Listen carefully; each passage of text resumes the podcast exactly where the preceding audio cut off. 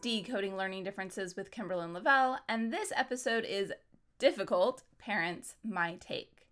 And difficult is in quotation marks because it's definitely a matter of perspective on whether or not someone is, quote, difficult.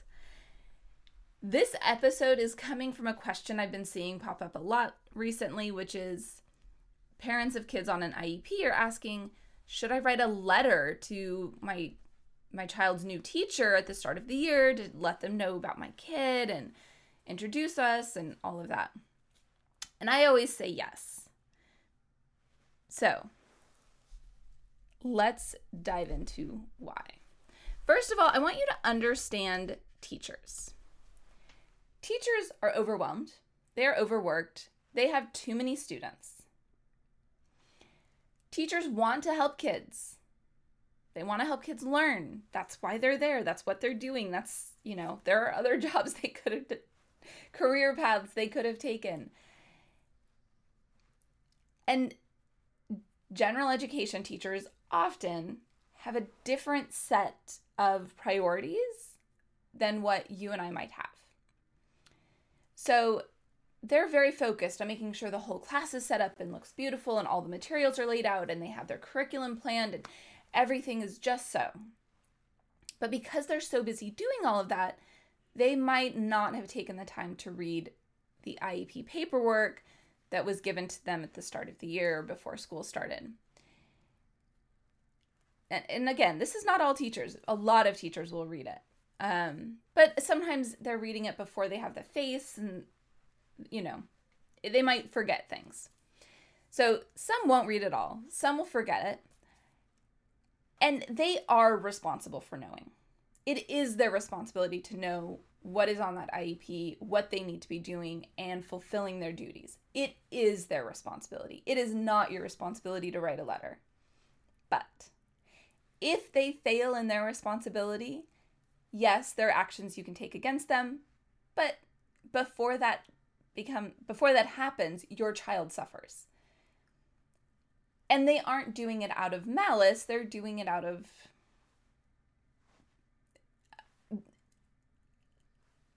a plethora of other things on their plate. Let's put it that way. So,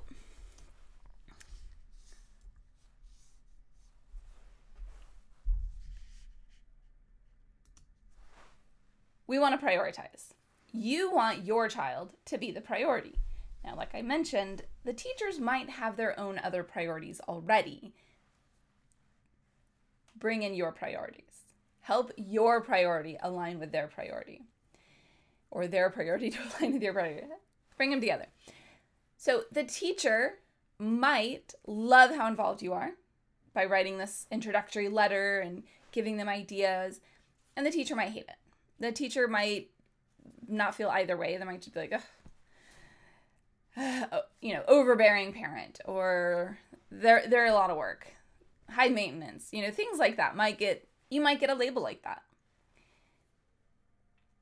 And here and so my take is I would rather the teacher feel that way than feel like they can get away with not paying enough attention to your child. Because if they're a little bit afraid of you, they're probably going to do right by your kid. Now again, this is this is coming from a place of all teachers do want to do their best, but they want to do their best for every single child, and it becomes, you know, hard for them to figure out how to prioritize their time. And sometimes if you're a little difficult, your child gets the priority that they really need to be successful. Now, of course, let's also caveat that that are you actually being reasonable in your requests? Now, I think sending a letter letting the parent, the, ch- the teacher know about who your child is and what they need, and then offering whatever support you can is not too much. If you start nitpicking every little thing, it can start to become too much. But in general, it's probably not too much. So, the idea, the ideal to me, kind of the way you want to come across is you want to be involved, helpful, you also want to assume the best in the teacher. You're coming from a place of, I'm on your team, I'm on your side. You're curious about what the teacher already knows about, let's say your child has dyslexia. What does the teacher already know about dyslexia? How are they planning to approach it? What are they, you know, would they like to learn more? Okay, what what format works best for them? Do they want some recommendations for podcast episodes? Do they want some recommendations for a book to read? Do they just want an article? You know, a YouTube video? What format works best for them to learn that information that you really want them to have to be able to work well with your child?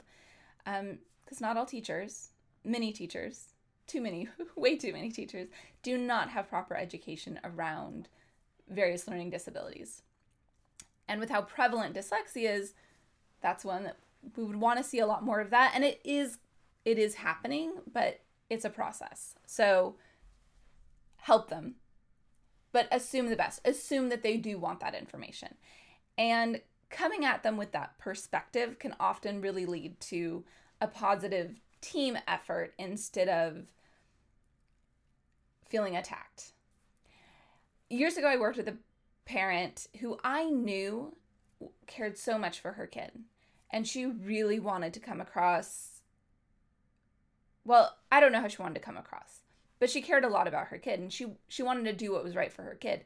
She was willing to put in whatever work needed to be done, but she was going to make sure everyone else did what they needed to do as well.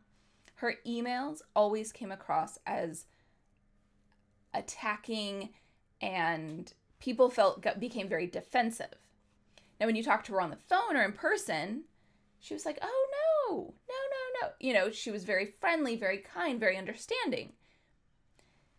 So, read through your emails. Make sure it does come across as this is important to me, but I'm on your side. I'm not blaming anyone. I'm not upset with anyone. I just want to make sure my child gets exactly what they need. So, if you're at an IEP, there's a lot to this. So, first of all, before you go to the IEP, ideally, ask for the materials, ask for the report, whatever reports there are, ask for a draft of the IEP so that you have it ahead of time and you can come with questions, genuine questions that you have, and also hard questions like, why aren't you recommending you know an increase in services when they haven't met any of their goals? Or why aren't you whatever it is. So you want to have that. A lot of times parents are going to feel intimidated at an IEP meeting. Bring people who are on your side so that you feel supported. You feel like you've got other people there, right? A lot of times it's just one parent and all of the school professionals. And even though the school is there to help your child and they don't want to come across as being on a different team than you, it can sometimes feel that way especially if you don't like something that they're doing. It helps to have someone there that you feel supported by, even if they don't say anything. You just know that you have another body in the room who's got your back. So it helps. Um, for a lot of people, it helps. And push back. If something feels wrong, inaccurate, inappropriate, whatever it is, push back. Question and you don't have to, at the end of the IEP meeting, you don't have to agree. You don't have to ask, you don't have to sign anything. You can ask for more meetings. Yes, these are professionals, they're experts, they know what they're talking about to a degree. You are an expert in your child. You know what you are talking about.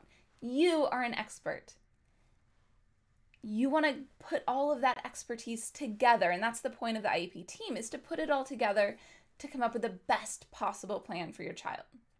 It's not it's not the school team versus the parents. It's everyone coming together as a team. And those professionals are overworked. They are underpaid. They don't really have time for more meetings. But it's not really your problem. You can ask for more meetings if it's in the best interest of your child, that's the only one you have to care about. If they're overworked, that's a problem that they need to be fighting for, and please join them in fighting for it. Please support teachers and schools. I've heard parents say that schools don't want to pay for kids to have the services they need, and it makes it sound like the schools are greedy. Like, schools are not making money off of anyone. they're not a profitable thing. They're, they can't be. That like by definition, there are no profits to be had. It is all just this money comes in and needs to be distributed. And what is the best way to distribute it? So, when one parent comes in and wants their child to get a $150,000 program, it's a lot for a school to be or a district to to take that because they can't then provide what they need to provide for all of the other kids. That's a lot to be asking of a school district. They don't have unlimited funds. In fact, they have always been underfunded. It's supposed to be federally funded. Uh, special education is supposed to be federally funded. It's never been fully funded, ever. So the, there's not enough money to provide all of the services that we would love to see our kids have. So, whatever you can to support more funding for the schools, the more support you're really giving your child and all children and our society in general. Please trust that 99% of the people in education want to do well and help kids and do the best that they can to help as many kids as they can more funding does allow for that. It allows for smaller class sizes, it allows for more intensive education for the teachers and this the, the administration because sometimes the teachers know what's right and the administration is you know 30 years behind from their original training. So always push for schools to be the best they can, which also means besides pushing for more funding and more trainings for teachers, push for the schools to raise their own standards, to expect more from themselves, to always be learning about the latest research and coming coming from a place of new fresh information, questioning what they've always believed and not being afraid, right? So I know it's a big push, but that's the balance that I want you to see. Is there? It's not that there's some there's not any greedy schools out there. They can't get they cannot get rich. Yes, there are some superintendents and board or superintendents and, and other people like that that have given certain things a bad name because they are way overpaid or overworked and the that money should have been split between multiple people because they weren't able to do an effective job and they were taking a lot of money. So there are stories like that. But it's not every school district, it's not every, far from every superintendent or administrator or any of that. They're not getting rich off of it. They don't usually, I mean, the way it works is they can't really get more by denying your child services. They're just trying to keep some money to buy something for other kids, right? And it might even be per, to provide dyslexia tutoring for everyone. $150,000 to, you know, and sometimes the programs that are being pushed on parents are not as high quality as what they can get in a school if the school can provide it with their high quality professionals. So I'm kind of going down a, rabbit hole a tangent that way. So I'll uh, I'll stop there. But your takeaway for today it's better to be viewed as difficult than to have your child's needs neglected. And obviously, I would prefer that you are viewed as helpful and on the on the teacher's side. Um, I think it's you just don't want to be a pushover in terms of not making sure your kid is getting what they need. You want to be on their team, but if it comes to your child not getting their needs met or you being seen as difficult, let yourself be seen as difficult for the sake of your kids. That is my take on it. Learn how to effectively support your child's education. If you want some guidance, a single call, or a whole coaching session, tutoring, send me an email, kimberlyn at decodinglearningdifferences.com. We can set something up and figure out what the best plan of action for you and your situation is. I can't wait to talk to you again next week.